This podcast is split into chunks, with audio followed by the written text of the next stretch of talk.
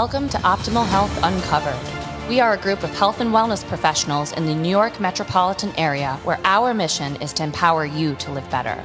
From specific injuries to general fitness trends, diets to sleep habits, our group of specialists are dedicated to bringing you the latest evidence based research on the topics that matter most. Welcome to this session of Optimal Health Uncovered.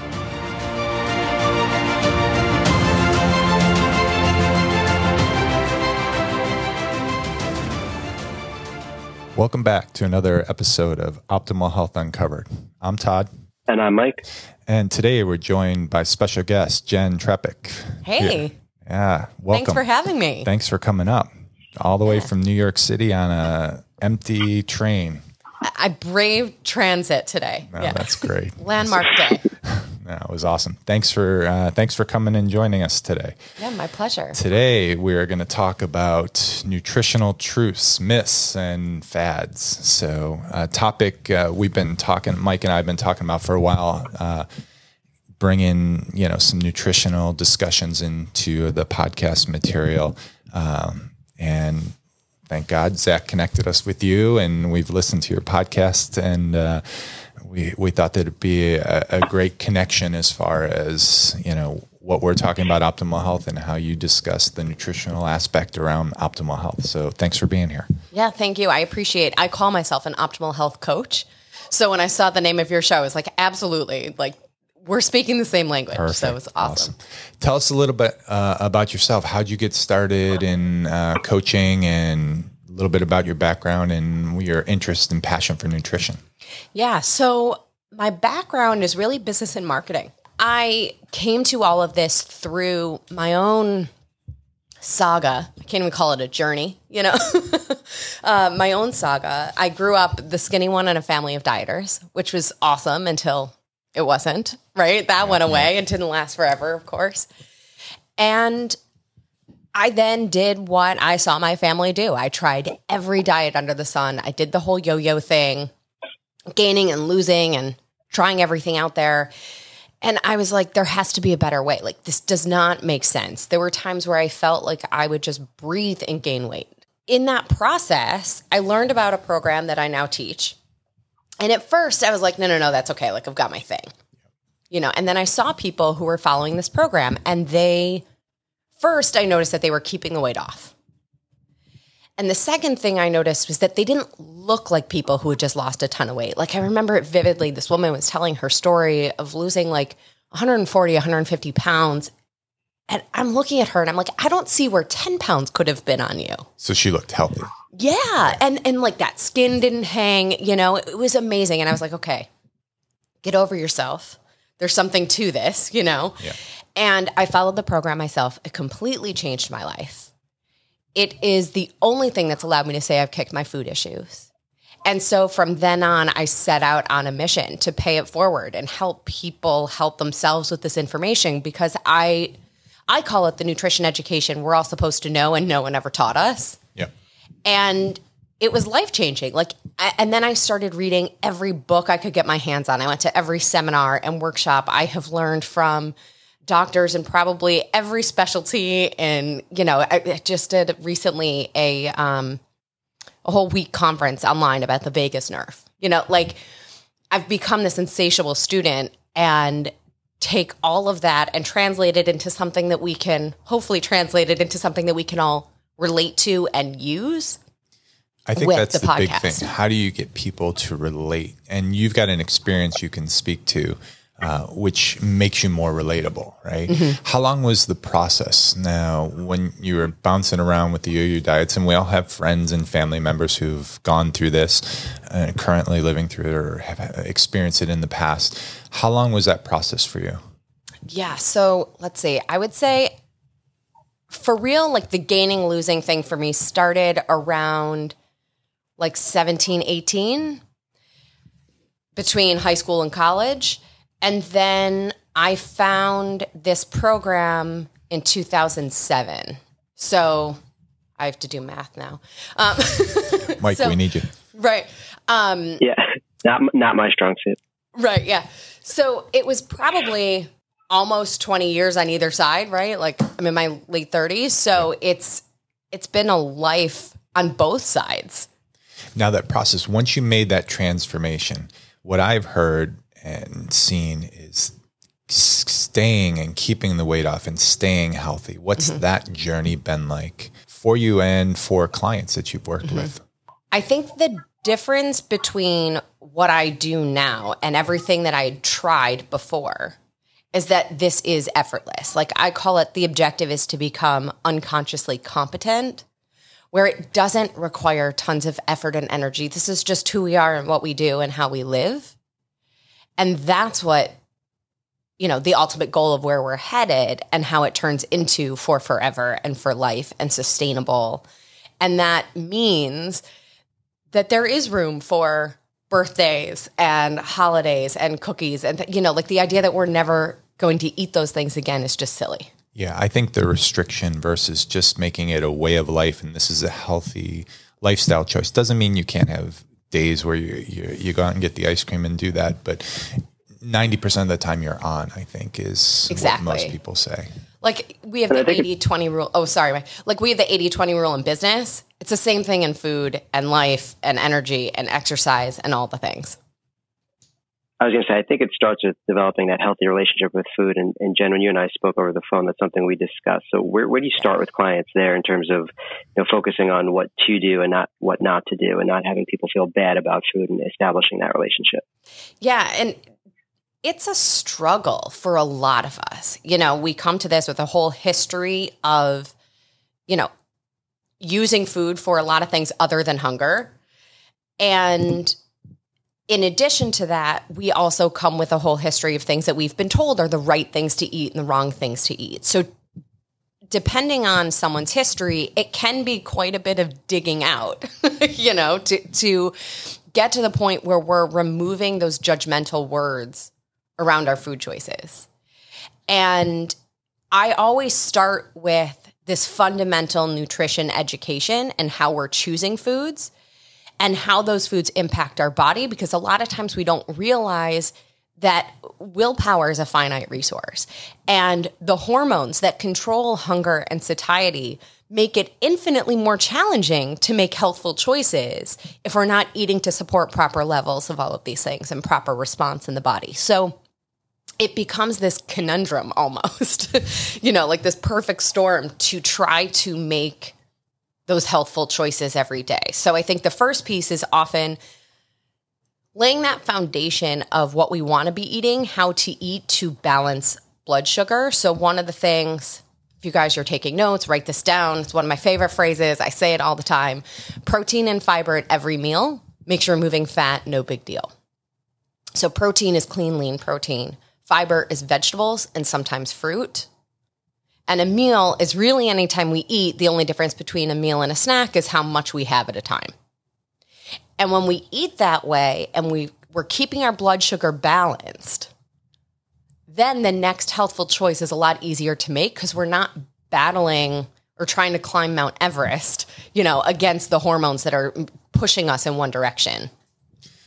That's usually, you know, that piece right there is pretty informative. Keeping the balance in the meal and the food choices and what you know what you should eat, what you shouldn't eat, and, and that balance, I think, along with portion control and and how you balance your plate has become mm-hmm. something that's gaining a little bit more traction out there in the communication, the nutrition world. Uh, I think there has to be more of that, obviously, Absolutely. and exactly what you're saying here. Uh, as far as portion control, any recommendations you'd make for balancing out a plate? You talked about snack versus what a meal is, and I completely agree. It's just the size, the difference, and it's different for everyone. And I mm-hmm. think a, a, lot of the problem is we sit down and eat, and we eat very quickly, and we eat a lot, and we're in social gatherings, and before you know it, before your brain can tell you to stop, you know you're all, you're deep in already and it's a little late and then you know it, it, leads to the next meal and the next meal. So absolutely. can you talk to us a little bit about portion control and you know what you say to your clients as far as controlling portions? Yeah. So the first piece is to understand that if we're eating foods with nutrition and vitamins and minerals the portions will likely to a great degree take care of themselves. It's when we're eating processed foods and foods with chemicals, they actually have mechanisms that turn off our brain's ability to know when we're full.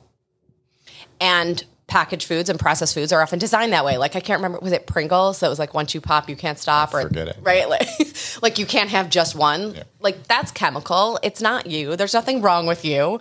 So first of all, if we backtrack to eating clean, real food, a lot of times the portions take care of themselves.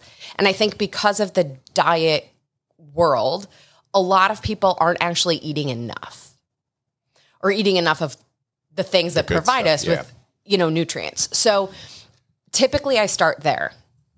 And then, you know, nuts become a big thing where people are like, oh, I'm eating too many nuts. Like, if we're at a place where what's causing your health issues is too many nuts, like we're in a really good spot. So I always say, you know, keep it in perspective. Like, let's not jump off the deep end, you know, but because I know everybody wants this. So, um, proper portion of protein. We were always taught that it was like three ounces, right? The palm of your hand. Truth is, a proper portion for a female at a meal is about four to six ounces. So almost twice what we've been told. So, really, like your whole hand, not just the palm of your hand. And for men, it's about six to eight ounces at a meal. Snacks for everybody are more like two to three ounces. Um, and then what we teach the kids in our kids program. So, like if you put your two hands together, like the edges of your pinkies and palms next to each other, two hands, that's how much vegetables we want on our plate. One hand is protein, and a fist is grain, whole grain. Good. So that helps, you know, Easy to visualize remember. it. Yeah, and good visual on that. I was going to say you talked a lot about you know protein, and we got kind of get into different macronutrients, and Mhm. you know some some get demonized. You know, carbohydrates being one of them. You know, in in terms of you know not eating too many carbs. So can you walk us through? I know this is a loaded topic, and we could probably go on forever, but just macronutrient balance uh, of kind of you kind of mentioned certain portions of your plate being certain macronutrients, and and having some portion control there. You know, are there certain, you kind of mentioned protein. Can you walk us through, I guess, the carbohydrate balance a little bit more? Um, what a good carb is, what a bad carb is, and, and really talk us through whether carbs are truly the enemy. Yeah, this is such a great question because carbs, for everybody out there, carbs are not the enemy, right? It's what kind of carbs we're choosing to eat. So realize um, when we've heard of all these low carb, no carb diets, whenever we cut something out entirely from our diet and using diet in the phrase of everything we eat, it's our body will actually stop being able to process those foods. So we don't want to entirely cut out for extended periods of time entire food groups. Our body adapts and then no longer can process those foods. Um, when it comes to understanding quality carbohydrates, it's really about nutrients and fiber. So, carbohydrates in general are a preferred form of fuel for the body. How we get those carbohydrates impacts how those carbohydrates impact our body. So, if we're eating things like sugar, candy, a lot of protein bars that are more like, you know, candy bars, it gives us that fuel very quickly. Quickly spikes our blood sugar. When our blood sugar is too high, we're storing fat. And that fuel, because it's released so quickly into our bloodstream, our body uses it up very quickly and then we're hungry again, right? It's kind of that idea of when people eat cereal or a bagel for breakfast. It lasts us a little while and then we're hungry again mid morning, right? So these are the simple carbs. Exactly. So we want to focus on choosing carbohydrates that are high in fiber. I call fiber like the scrubbing bubbles of our intestines. So fiber is critically important for our overall health, our gut health, um, and it slows down that release of fuel into our body. And that becomes critical for maintaining even energy, avoiding those spikes and falls in both our energy, our blood sugar, and therefore, are we burning fat or are we storing fat? So, when we choose carbohydrates, focus on that which are providing high fiber and high vitamins and minerals and nutrients. So, I focus on vegetables and fruit as our preferred forms of carbohydrates. a lot of times when we think of carbohydrates, we think of it synonymous with what's really grains, which is rice and cereal and bread and all of those kinds of things. So when we choose those, we want them to make sure that they are actually whole grain. So, and this goes into a whole other thing of how do we read labels because it can say whole grain on the front of the package, even if it's not. So, really reading the ingredients and um, choosing whole or sprouted grains when we eat them. I like to tell people, going back to the portion thing, our carbohydrates are coming from vegetables and fruit. Grains can be more like a condiment rather than a side dish. So if we think about it more in terms of like other condiments that we use, like ketchup, mustard, salad dressing, right? They're there for added flavor, maybe some texture and some interest, but it's not a food group. The idea of grains being a food group is based on like that food pyramid that we all grew up with, which is actually based on economics and not nutrition. No, and your example earlier of just portion size, and when you showed me the portion size of grain was really small. When you think that that size is really small, and an important you know fact there as far as it's not it shouldn't be a main food group, but that that triangle that we all recall and remember right? that we know is so wrong uh, in the in good eating quality today's world uh, was talking to the grains and those are mm-hmm. things we call complex carbohydrates. The body needs carbohydrates, mm-hmm. and we treat a fair amount of athletes here and you hear them doing this diet or that diet. It's just like if you're a high level athlete, you need carbs. Your body's burning carbs. Can you talk to us a little bit how you deal with your athletes and yeah, it, it's that? really again, it's really important about differentiating between carbs as you know a generic category and where those carbs are coming from. Because the average American eats more grain than an Olympic athlete is advised to eat on race day. So when it comes to fueling a marathon or, you know, an athletic event, the fuel for that event is a little different, certainly, right? We want those carbohydrates more easily accessible to the body for that day or some of those training days. But on average, to properly fuel our body and to give our body everything it needs, and you can certainly run, you know, great distances without a bowl of pasta, right? Like we can actually properly fuel with protein and vegetables and fruit. And so again, it comes down to where are we getting those carbohydrates? If we can get our carbohydrates from vegetables and fruit and then a little bit of grain here and there, we're providing our body the proper fuel to support that energy and that activity. And then we can certainly add some of those other carbohydrates that we typically think of when we're specifically fueling an event. The other important piece is we've talked a lot about the, the micronutrients, protein, carbs, fat. Um, I'm sorry, the macronutrients, but micronutrients are important. Phytochemicals are important. Antioxidants are important. And most of them are going to come from the colorful food that's on our plate. And most of that comes from that carbohydrate realm, whether it be fruits or vegetables. So, Jenna, there's certain vegetables or fruits that you prefer? Do you do it seasonally based on the part, part of the country people live? Like, how do you help people navigate what fruits and what vegetables? Because there's so many options out there. Yeah, I say first of all, start with what you like. Start with what you'll eat. Local is king, absolutely. At the same time, you can get into details of what's happening in your body with different fruits and vegetables. But in general, I try to stay away from getting into that nitty gritty because I think for the most part, people aren't eating enough. And so before we start to tell you, oh, eat honeydew over cantaloupe, like eat the fruit over the candy bar or the fruit snacks or the other things out there. I think there's a progression in terms of the decisions that we make and the way we approach it. Um, and you could, you know, even get into the idea that the ripeness of a banana impacts, you know, how our body process it processes it. So we can certainly get into nitty gritty, but I want to caution everybody: like, don't drive yourself crazy. If you like a vegetable, eat it. If you don't like it, don't at first. There is some science around um, how many times we have to taste a food before we know if we actually like it. And our taste buds certainly adjust with time and life and other things that we're eating. So try things again, try it cooked a different way, try it with a different sauce, try it, you know, especially with kids, put some cheese on it. Um, hide it in things so that we can get all those extra vegetables in there. What's that magic number? Right. I have to go back. It's something like 139 times. It's insane. Keep going, Zach, with your kid. Right. it's a lot.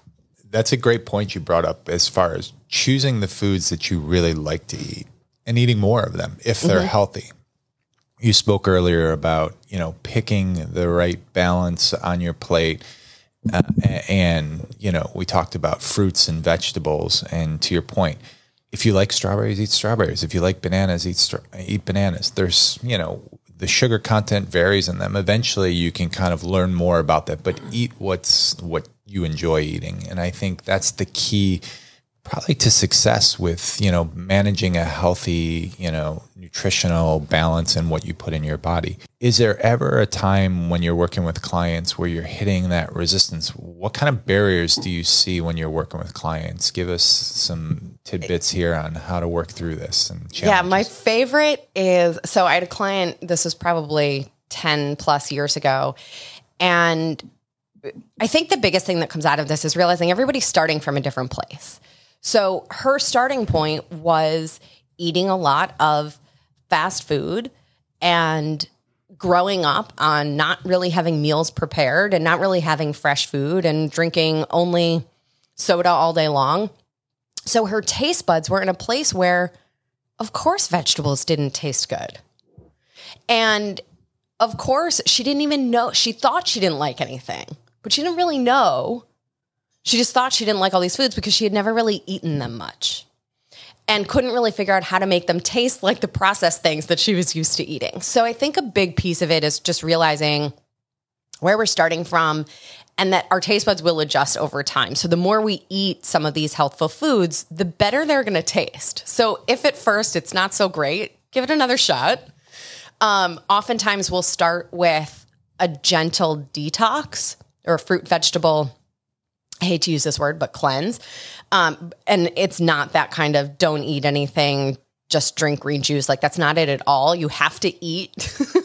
um, but that can actually reset your taste buds. So sweet, salt, and fat are acquired tastes, which means not only do we learn that they taste good, but our taste buds adapt to them. So, you know, those people who start off with like one sweetener in their coffee, and then before you know it, they're like three or four of those packets. It's because their taste buds adjust. And so what once tasted sweet now doesn't taste sweet anymore. And it has to be even sweeter to register as sweet. So a lot of times I'll get people who are like, well, I eat these five vegetables. Like, cool, let's start there. And then every week, we're talking about what's one new thing that you're going to try at the grocery store. And then we tend to get into these ruts, right? Even if somebody eats a ton of vegetables and loves them and eats them all the time, we get into that habit of what we buy every week. So sometimes we'll go through a food list and I'll say, you know, highlight everything on this list that you're willing to eat. And then go back and star the things that you haven't had in a while. And then that becomes your grocery list so that it's helping us sort of get into that variety thing because our body responds better to variety.